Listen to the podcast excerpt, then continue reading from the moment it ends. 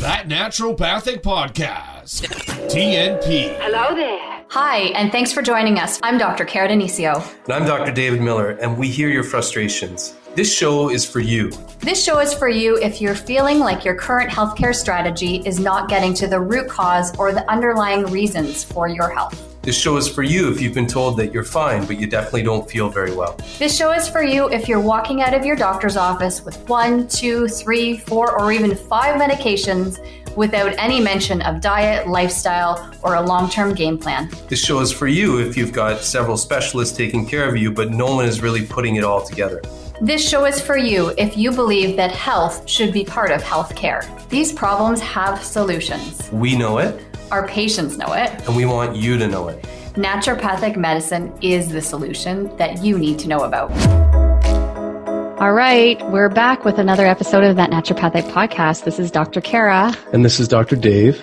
and we are breaking script again today. And in fact, I think we have our first solo non naturopathic doctor guest today. Um, but we felt this was a really important topic to uh, to break out of our ND circles. Yeah, super Yeah. important topic. We're going to talk about um, toxicity and environmental health, and we've got a, an amazing expert uh, today, um, Emma. So, do you want to do you want to introduce Emma? Sure. Um, so we have Emma Rohmann here today. So Emma is an environmental engineer, a mom of two, and she's the founder of Green at Home. So she helps moms and moms to be reduce toxins at home without overwhelm. I could use that piece. um, and uh, she's a part of the David Suzuki Foundation Queen of Green Coach. She's also a guest lecturer at the Canadian College of Naturopathic Medicine. So we got some good ND ties there. And uh, she has a certificate in environmental health uh, from the University of Arizona. And so we are very, very happy to have you here today, Emma. Welcome. Yeah, welcome. Hello. Thanks so much for having me, and I'm excited that you broke your mold for me. I think, you know what, this is such an important topic. And I mean, at its core, naturopaths, you know, in the healthcare field anyway, um, you know, this is near and dear to our hearts, but, um, you know, it's great to learn from someone who really is an expert and, you know, you've kind of dedicated your career to learning about this.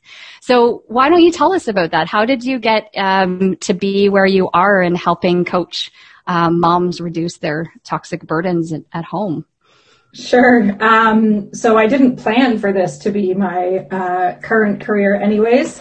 For the longest time, I was going to be a veterinarian, um, but then I Hey, I was up- oh yeah. um, and then I realized uh, that I didn't want to do that anymore, and landed in environmental engineering at university, and didn't really know what I wanted to do there. Um, luckily, at the University of Waterloo, where I went, it was a co-op program, and so I discovered a lot about what I didn't want to do, uh, but also found um, what I did want to do. So I landed on my passion career of green buildings, and so that's what I did on co-op, and then right out of um, university, and I worked in the commercial green building space as a project manager um, for the better part of a decade, and it was my own green living journey started really in university. Um, we learned a lot about water treatment and what we were putting down our drains and what water treatment plants could and could not remove.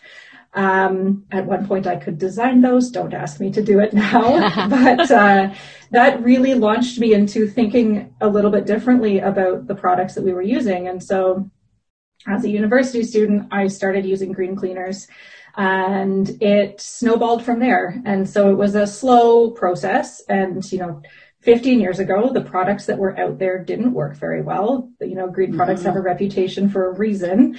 Um, and so it really, it was a slow kind of chipping away process. And when I had my kids, that further propelled me to think more um, deeply about more products. And I ended up doing the biggest deep dive research project of my life uh, when I was on mat leave with my second, because I quite frankly wanted to learn that everything that I was doing didn't matter. I kind of wanted to quit, but Yeah. I, I need the science to back up those sorts of decisions because I'd already been doing it for so long. Um, so you could probably guess that that's not what I discovered. I learned how important it was, and I learned the gaps that I had been missing. And um, I started Green at Home as a blog because I was having a hard time finding that middle ground of information. I didn't I was a, you know, urban working mom. I wasn't a homesteader, kind of I wasn't I'm not a DIYer and a lot of the kind of eco bloggers yeah. were in that space. And then on the flip side, some of the more science-based um, resources weren't, they didn't have the practical, like how to, or they were so biased or one-sided that I, I still couldn't come up with a decision. So I made my blog to kind of create that middle ground. And uh, it's it turned into my um, full-time business. So I took kind of what I had been doing in my career from making indoor spaces and communities um, healthier and more sustainable, and now focus on helping the individual and the family uh, with their healthy home goals.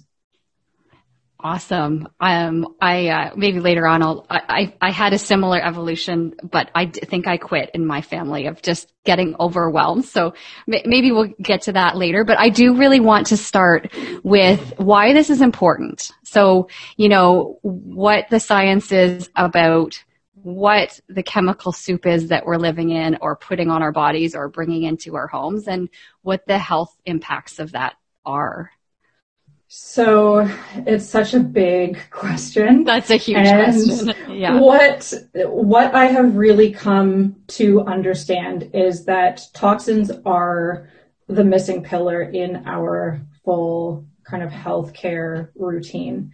Um, we have a general understanding of nutrition and movement and stress and sleep and toxins have been this kind of uh, outsider where it, it, you know it gets sort of mentioned in passing or there's a lot of um, uh, misconceptions and misunderstandings about it and so i really want to help drive the conversation to bring it up to the same level as the core elements that we already know about like nutrition sleep and that stuff mm-hmm. um, because they they really are um, on par. And it straddles all of those. So the reason i think that um, you know that toxins are slower to catch up in that conversation is that the research needs time to mount. And what we're finding now is that all of the products that are on the market that we've been using for decades, we now have enough data to show that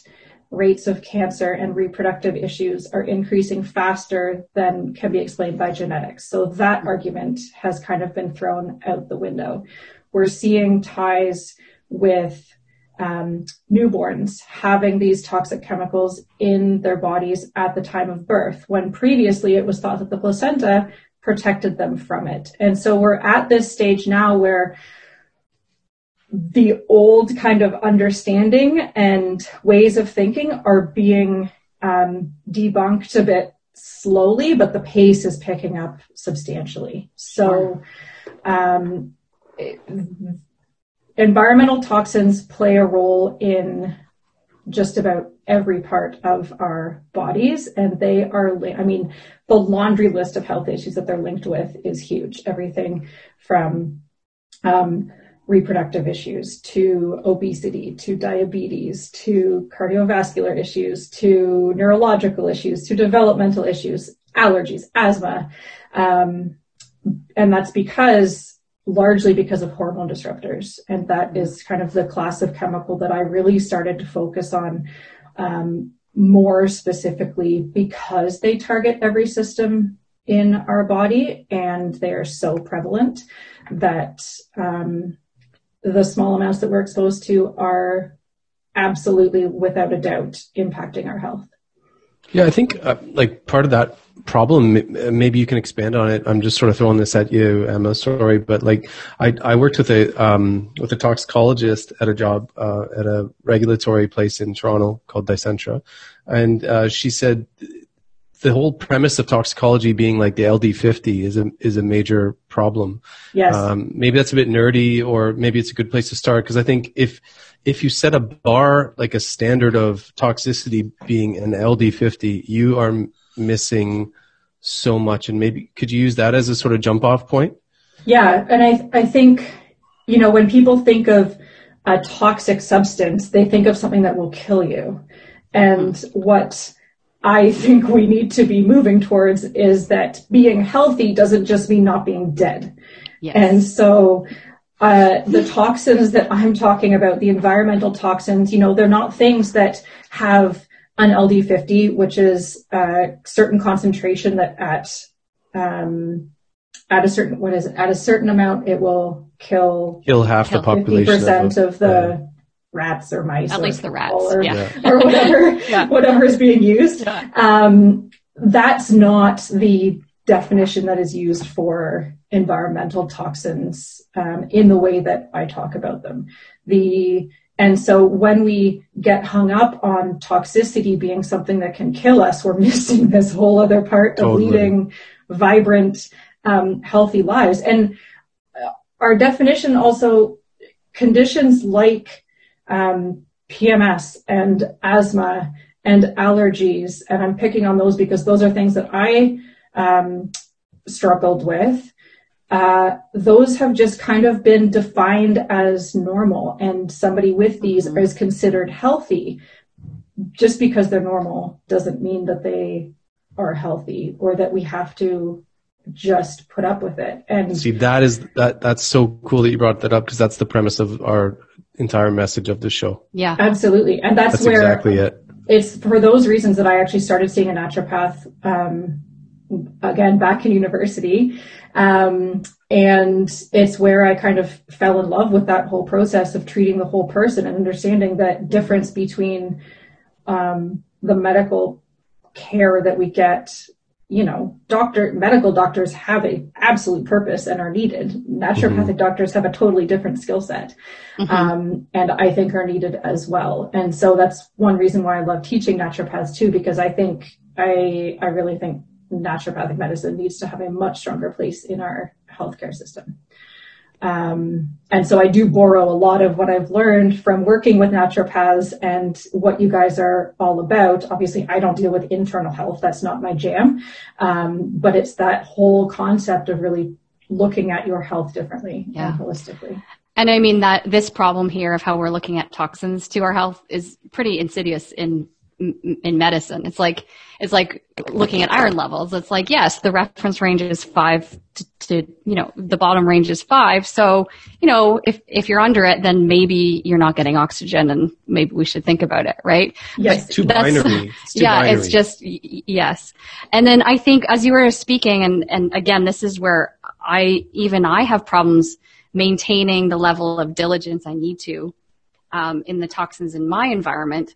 Is that it's not an it's not an obvious A equals B, right? And we have trouble with that even in diet, where people now start to understand sometimes like I eat this, I get diarrhea, right? But, but, or perhaps they might kind of get, oh, my diet long term is making me feel a certain way.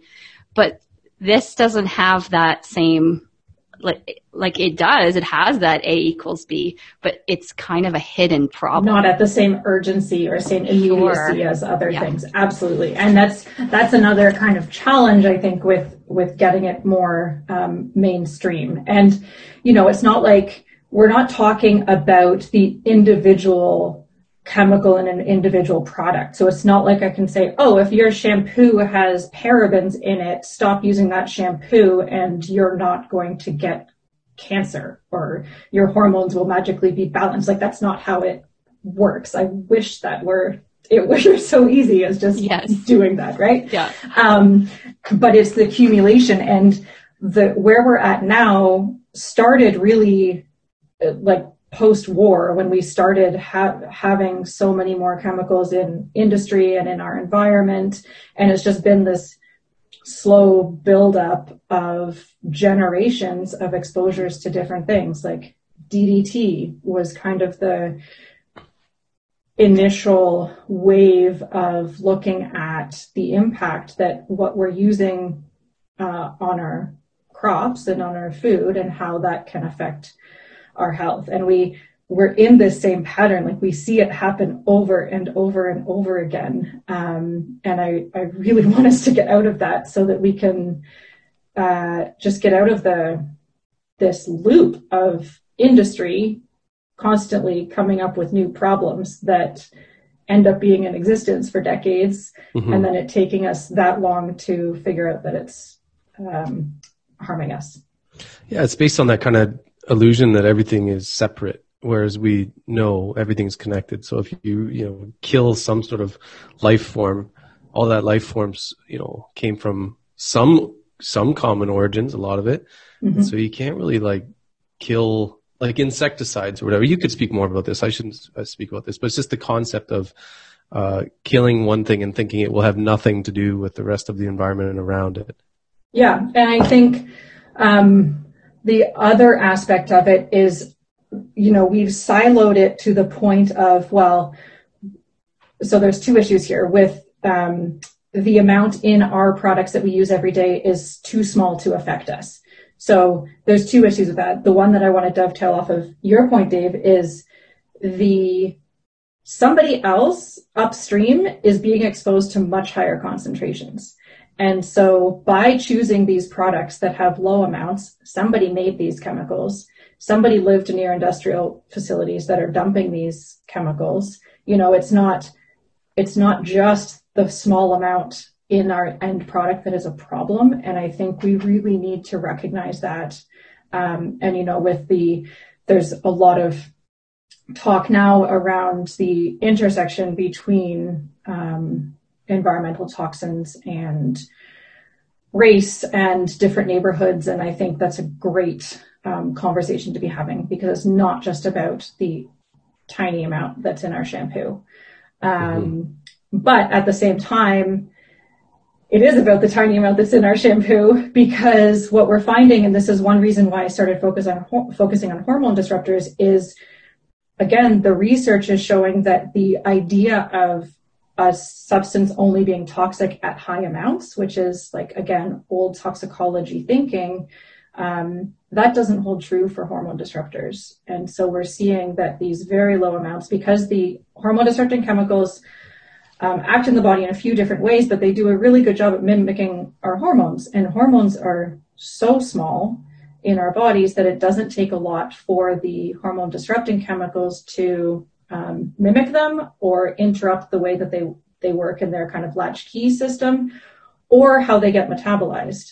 And so with all of these different moving parts, the environmental levels that we are exposed to in very low amounts are um, absolutely causing harm. So that's kind of a two layered um, response, I think, to the belief that small amounts don't matter. Can we um, like just extend from that conversation about hormone disruptors? Um, where is this really important? Like, if we're coming kind of back to our listeners and them thinking about their health and their family's health, um, what times of life or periods of life or situations where we really see highlighted the the, the problems with like this overexposure of, of environmental toxins? The most vulnerable population uh, are children. And so, really, it starts at preconception. Um, you know, I I wish that somebody had talked to me about preconception care because it that was non-existent when uh, when I had started planning to have a family. Um, but preconception and prenatal exposures um, are very important, and they can have uh, lasting impacts on the baby. And again, it's not that you know a particular you can control necessarily a particular exposure, but it's accumulation over time, um, and it could result in something 20 years down the line, right? It's mm-hmm. not necessarily a, a, a, direct impact. So, um, but they have shown there there has been a fair bit of research on um, pregnant mothers in particular and uh, the impact of certain chemicals like pesticides are, are a big one that's studied. Um, phthalates, that's another common uh, hormone disruptor. Studies on BPA, all of these things are showing um, impacts in children down the line. So the um, World Health Organization has identified um, that children, which is from you know fetus right through to the end of adolescence, have various windows of vulnerability, and because their systems are changing at a pace that we don't experience as adults, and they're you know babies are born too soon for humans, right? So they're still yeah. developing when they're out of the womb, even, um, and so really minimizing the exposures to these chemicals right from uh, preconception all the way through their childhood is going to help their bodies develop, um, hopefully, more uh, successfully and without um, without being disrupted. So yeah, so it's that that early life from preconception through pregnancy, and pregnancy is not as protected as we once thought. I think you had mentioned that yeah. earlier on. Yeah. yeah yeah, there have been um, the EWG and Environmental Defense have done a couple uh, small studies, but they've looked at the cord blood of newborns and measured. They've measured um, hundreds of chemicals in the cord blood that they, many of them pre- we previously thought was protected by the placenta. Mm-hmm. And so, you know, one of the studies they titled pre-polluted. Um, so babies are being born that way. And some of it we can't control. A lot of these chemicals, unfortunately, are so ubiquitous in our environment. They're in our soil, our air, our water. We cannot realistically do anything about them. Um, but that's why it's also so important that we control what we can exactly. because the, exactly. the the goal is never like it drives me crazy when people talk about like going um, toxin free or chemical free, which is a whole other issue.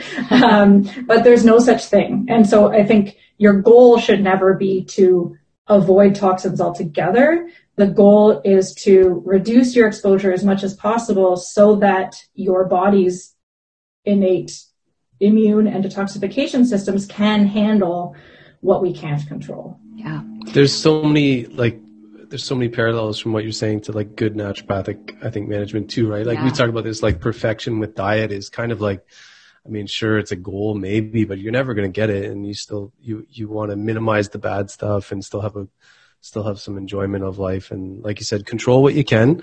Yeah. And, and that, that's all you can really do. You're stuck in this environment on this earth. We can't instantly clean up what's been done, but yeah, there's some inspiration to be taken from just controlling what you can. Yeah, and it, it, actually what you just said there too remind it, it we're kind of becoming like fish, right? Yeah. So because we've we've dumped all these chemicals in our ocean, we've ruined the ocean. The fish are now toxic. Like the most healthiest food source this mm-hmm. planet has ever given us is now laden with chemical crap or toxic yeah. crap. And then the little big fish eat the little fish, and then it just compounds, and then we eat the fish. So it's really sad to think of that with our babies too. But like, you know, we're exposed over our lifetime. You know, we conceive, we have a baby, then the, you know, it's in the umbilical cord, they're exposed, and then they're exposed through their life. So it's like such a compounding problem that yeah it feels really big sometimes. Okay, give us something does, inspiring. Right? Give us something yeah. inspiring after all that Debbie Downer news. well, and one of the things that that kind of keeps me going is so my children are now five and a half and eight and a half, and when I see my daughter making decisions that are supporting her health and she recognizes the bigger impact that like I know that she is she is being set up for longer term success because of it. Yeah. And so yeah. the more that we can set ourselves and our families up with this as just being normal, the more they can uh, educate others, the more we can kind of vote with our dollar and be buying products that aren't contributing to environmental pollution and pollution of our bodies. Um, and so I think, you know, these small changes at home really do have a much bigger impact when we have these conversations. Like I talk to my kids about why I won't buy them certain things from the dollar store. Mm-hmm. And I, you know, I don't talk about like heavy metal toxicity and and stuff. But I will say, you know, there are certain ingredients in these products that can um, hurt your brain. Right. And then the question comes, well, why does so and so use it? And so it becomes this, you know, big educational mm-hmm. conversation. Um, but at this point, for me, doing nothing is no longer an option. Yeah. And yeah, I want to, so it's interesting because my, my kids are now five and a half and eight and a half. And when they came into this world, I was like on it, yeah. right? Like I had hours in a day, uh, breastfeeding to like go on the EWG and like compare all the, like all the diaper creams and like yeah. look at the score and like order the cloth diapers and like get the best sunscreen and like I had the wax paper on the like instead of saran wrap and like I oh I was on it. Like I was like as good as possible. And then it became five and eight somehow overnight and life is just blown up and I take the shortcuts right like I use the saran wrap or I you know oh my gosh it's camp tomorrow wear a sunscreen buy the you know I'm pretty good still, but yeah. I can tell that it's slid and it, it really becomes overwhelming because just like our food, our environment is so set up that that's the normal that it almost feels like a push to yes. try to maintain that level of toxin free perfection. So this is what you do. This is what you help moms with. So can you give us some ideas of like just how to make this feel less overwhelming? Yeah. Um, I think the first step is to breathe. Okay, thank you. Kind of, yeah. um, and recognize that, you know, there is no such thing as perfection, but um, look at, I think, picking a couple things that you know that you want to change and should change and really staying focused for the first little bit on that. And so I typically break down exposures by um, what you eat and drink, so what you're ingesting, uh, what you absorb through your skin, and what you inhale. And so by breaking it out into categories, then you can further like pick a room in your house and just kind of laser focus, start with a certain type of product. I usually start with personal care products and cleaners because they're, we go through them fairly quickly. Um, so they're easy to replace, like they're fairly low cost items mm-hmm. and we are exposed to them every day. The research is very clear that they are ending up in our bodies when we use these mm-hmm. products.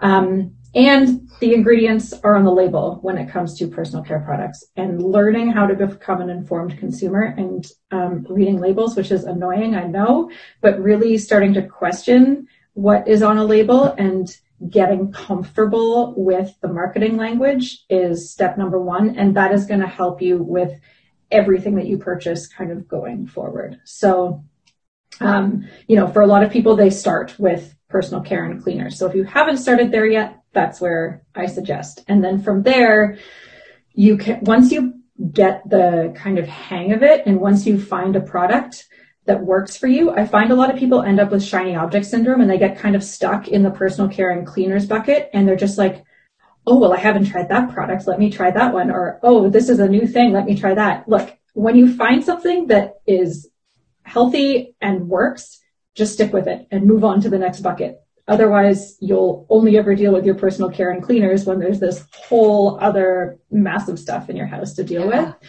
Um, and so don't get stuck in that um, marketing uh, madness that is so rampant out there.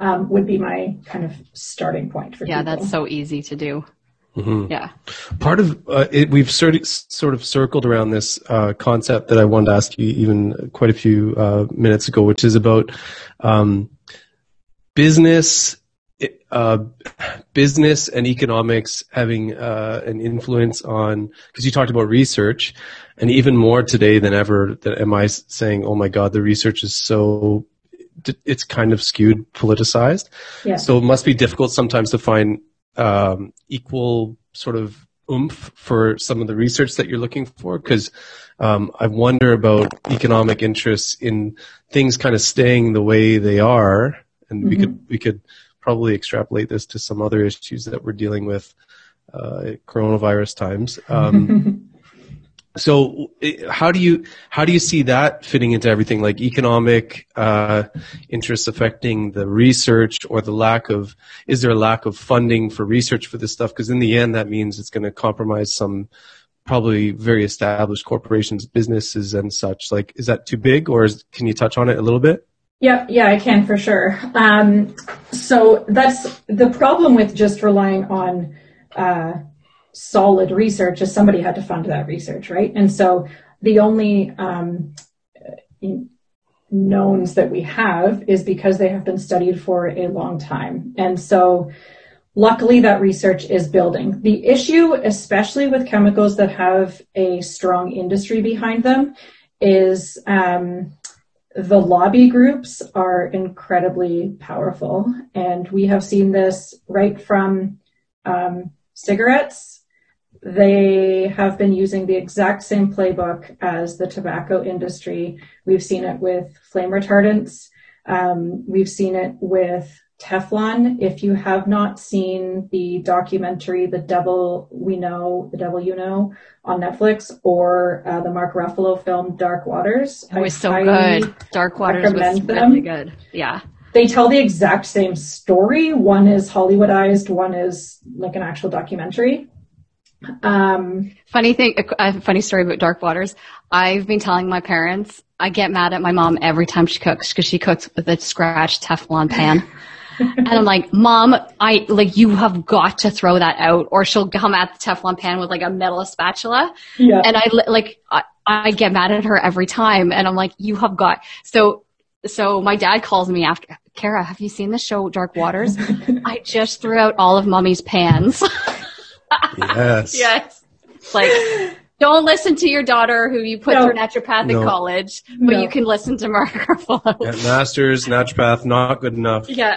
you got to listen to Mark Ruffalo. Sorry, that's an aside, yeah. but no, it is. It's a very powerful the resistance. film. Yeah, yes. yeah. No, it's a great. If you do have a um, naysayer in your life, that is a. They're they're two really good options.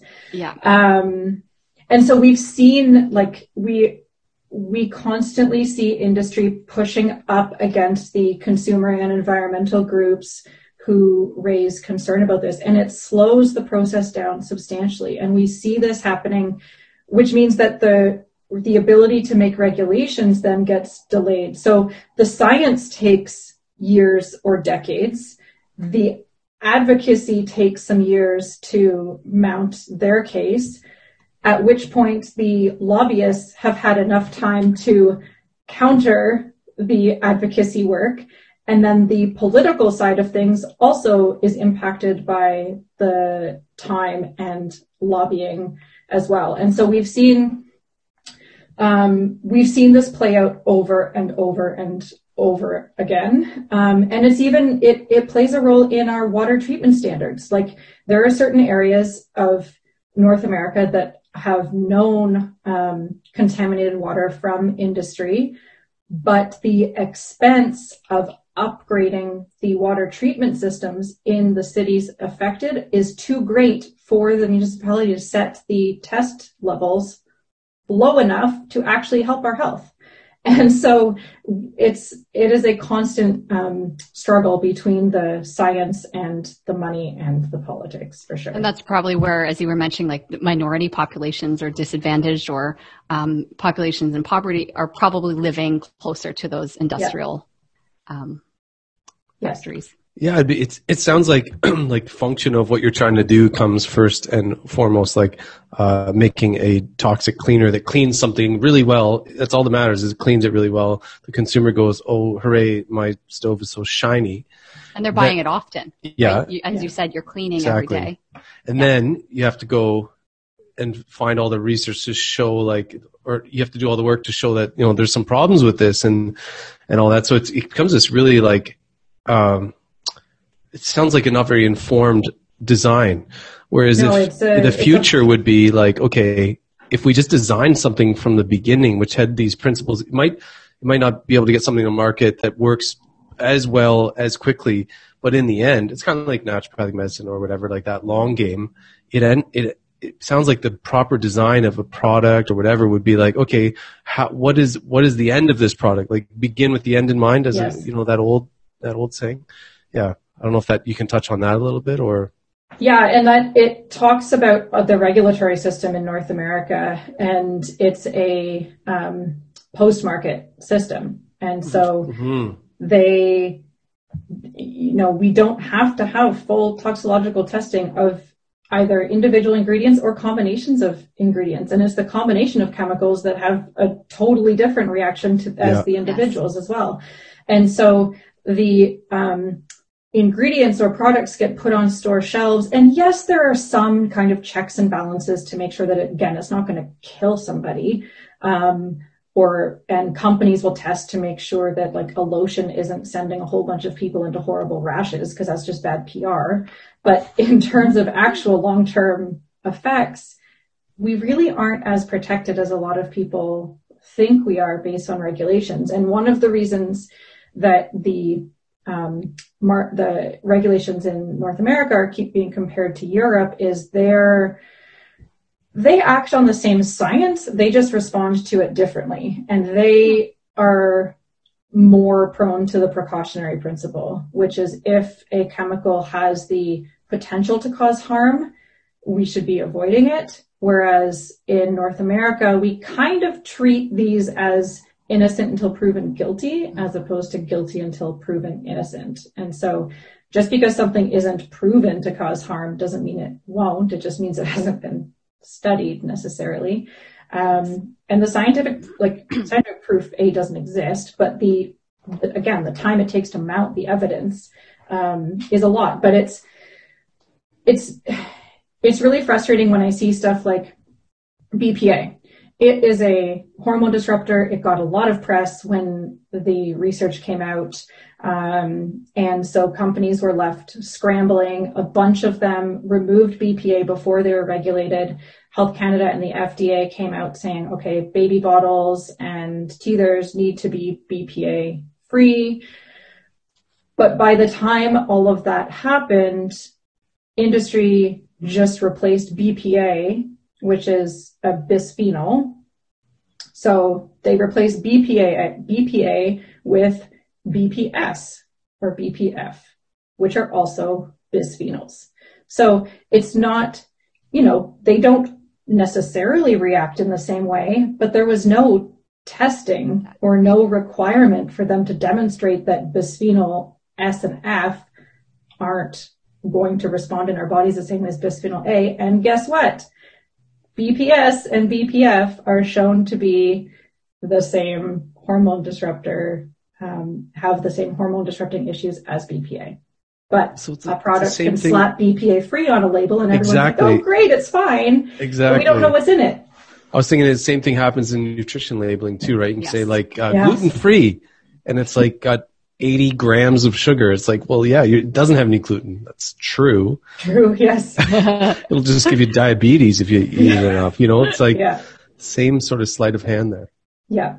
And that's where, again, the label reading and the kind of understanding marketing and really we are at a point now where we need to be more educated as consumers than I think ever before because the information coming at us is fast and furious and the risk has never been so great. So, um, that's kind of where I, I try to straddle the line of, um, you know, giving a man a fish so that he can eat for a day, you know, having the product recommendations, all that stuff, because we all need to save time. Nobody wants to, you know, be spending um, hours and wasting money on stuff that doesn't work. But I also think it's really important to teach you how to fish so that you can, Yes. you know, when your favorite product gets discontinued or your favorite store closes down or they change a formula or what have you, you know how to overcome that instead of Yeah. constantly needing um, to go through that process. Can you give us some quick hits? Because I know um, I'm hoping a lot of people will want to work with you because I know there are other overwhelmed moms out there like me who, who really find this is important for their families, but just don't know where to start. And I love that you kind of help people go through that process. Can you give a little bit of bait of like some quick hits of like really meaningful switches or I don't know if, if there's anything that comes up that you can think of there. Yeah. So, um, you know, a lot of people think that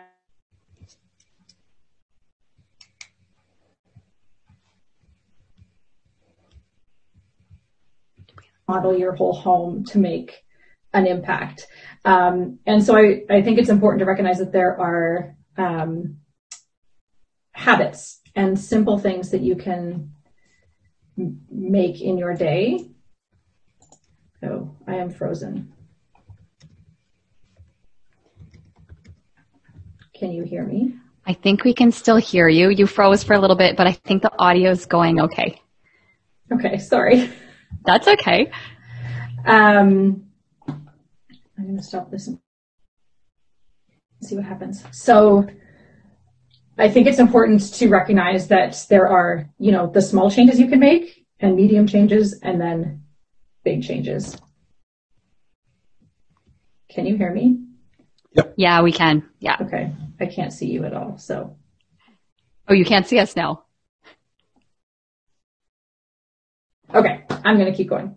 Um, so, simple things. So, personal care and cleaners, that's where I would start. And then looking at things like getting fresh air. Um, studies have shown that outside air is um, more polluted than, or inside air is more polluted than outside air, and it's because.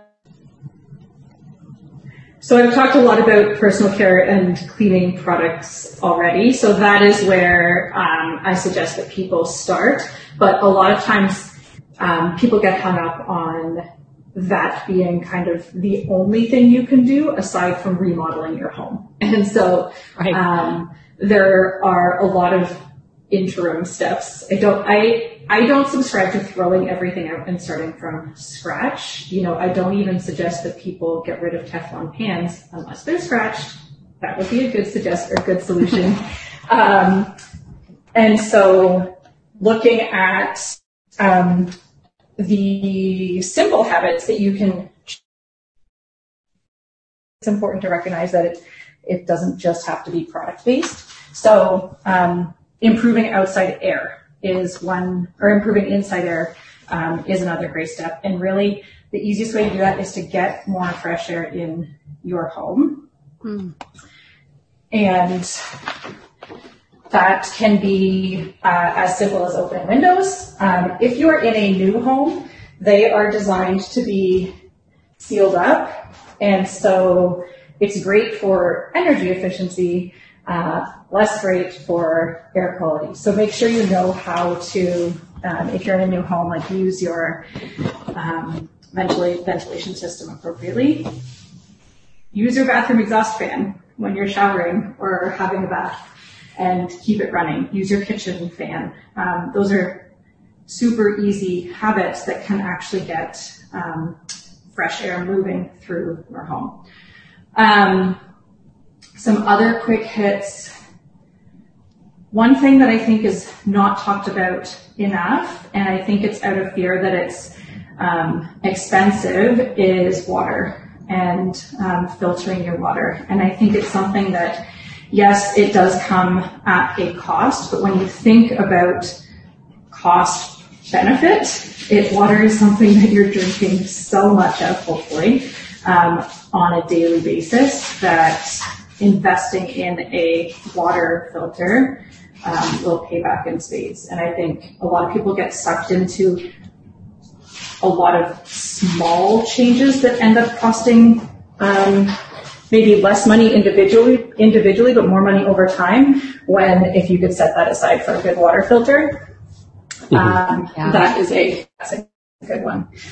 Um, and dusting, that is the other kind of hidden tip. Nobody likes to dust, but if you're looking for a cost effective solution, dust, studies on dust have actually shown very high concentrations of things like flame retardants that are in our electronics and our furniture, um, and the chemicals that are in personal care and cleaning products.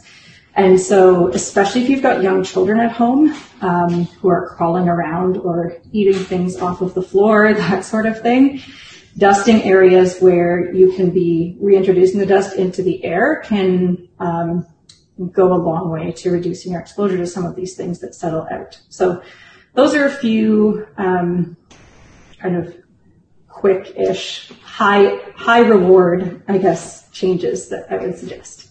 That dust one is really, I, Yeah. I never knew that. That's like the most surprising one of, of the ones that you mes- mentioned there. That's really cool. And I love some of those are not expected. Like the and I, I think naturopaths are good at that at looking at ways to optimize health that aren't perhaps you know what we would expect. And those answers all I actually would not have thought of. um, and like yet they keep on your make toes. they make so much sense when when you think about them. So yeah, thank you. I, I really like that. My quick hit, I'll tell you my favorite swap I've ever made was um, swapping to like the Norwex window cloths. Oh yeah. Um, and my husband wasn't sold. He kept trying to find the bottle of Windex from the garage to clean. Like, I mean, I shouldn't complain because he likes to clean the windows. But I'm like, could you just try these cloths? Like I was using them inside on mirrors and stuff. And, uh, I'm like, just try them. I bet you, you will, you will really like them. And, uh, so he was doing our back patio. He's like, Oh my gosh, there's no streaks. He's like 50 bucks. I've had them for like five years. And, uh, he's like, okay, you win the bet. I'm like, okay, well take off your shirt. You're going to watch all the windows half naked. so that was a win on many ways. That's awesome. yeah. So um, maybe we can you can let people know Emma where they can find you and, and find all your amazing because you have tons of information. I was checking it out; it's so good. So could you maybe share a couple places where people can find you? Yeah, so uh, you can find me on Instagram at Emma underscore green at home, and then all of my resources. I've got um, lots of blog posts and product guides and downloadables and stuff. You can find that on my website at greenathome.ca. And my Facebook group is the Green Product Forum, um, and it's got thousands of members in there who are uh, super supportive. It's a, a group that I've spent a fair bit of time curating to get the um, vibe that I want, and uh, so that's a great place to go for input and recommendations from others. Awesome. You know what? I can't let you go without asking us juicier question. I would expect nothing less. I know. I just, I, we can't let it go. So COVID, everyone is cleaning the shit out of everything. Oh God. What are the problems? Like, I'm just curious because, right, we're balancing risk here. Yep. I'm just, I'm curious from a very educated environmental engineer and scientist and, uh, just what thoughts come up when we're kind of trying to navigate this new landscape. This new normal, yeah. Um, Yeah. And I have a whole Dave's unit totally in my shaking his head on COVID um, because of this. It is such a different landscape. So the Coles notes. The good thing is that coronavirus is a very weak type of virus, and so it is easily destroyed by regular soap and water. And so that's why all of the hand washing recommendations are just use soap and water, wash your hands um, with the rubbing for um, 20 seconds, and then it washes the virus down the drain, um, the destroyed virus cells. So where, and then on the disinfecting side of things and like the hand sanitizer, so the, the hand sanitizers are all alcohol based for the most part. So alcohol based hand sanitizers, when you don't have access to soap and water, there's nothing technically wrong with them. Um, I don't recommend using um, soap uh, with um, disinfecting. Oh? Antimicrobial. That's what I'm looking Right, for. right. Hand soap, um, because it's just not needed, and that's where you run into ingredients like triclosan, which is a hormone disruptor as well, um, and it is a common ingredient um, in disinfecting hand soaps.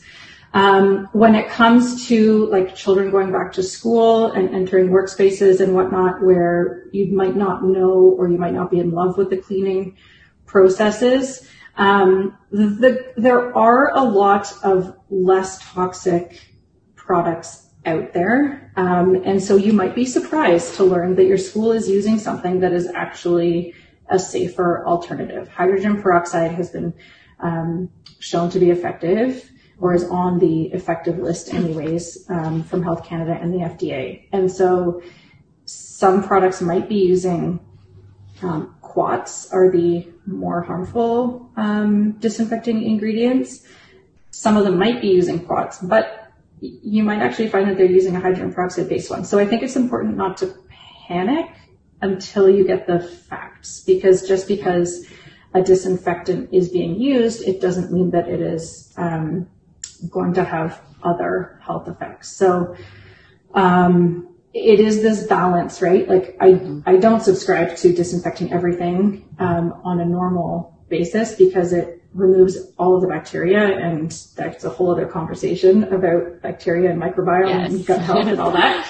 Um, but we are at a time when we need to find a balance. And so um, the good news is that there there are products out there that do balance effectiveness with least risk to our health. Those are great Coles notes. Thank you. All right. Well, thank you so much for joining us. Honestly, I really, um, I've learned a lot in this conversation and, uh, and, uh, I look, I, I, think a lot of people listening will, you know, it's something we probably intuitively know, but perhaps not the extent of how important it is. And then at the end of the day, we get overwhelmed with making mm-hmm. those decisions. So I think a lot of people will really love um, looking at your website and, and your Facebook group to kind of start learning how to make the changes for their family. Awesome. I hope so. And yeah, if anyone has any questions, feel free to uh, feel free to reach out. Awesome. Okay. Thanks so much, Emma. Thank you. Thank you. Bye. Bye.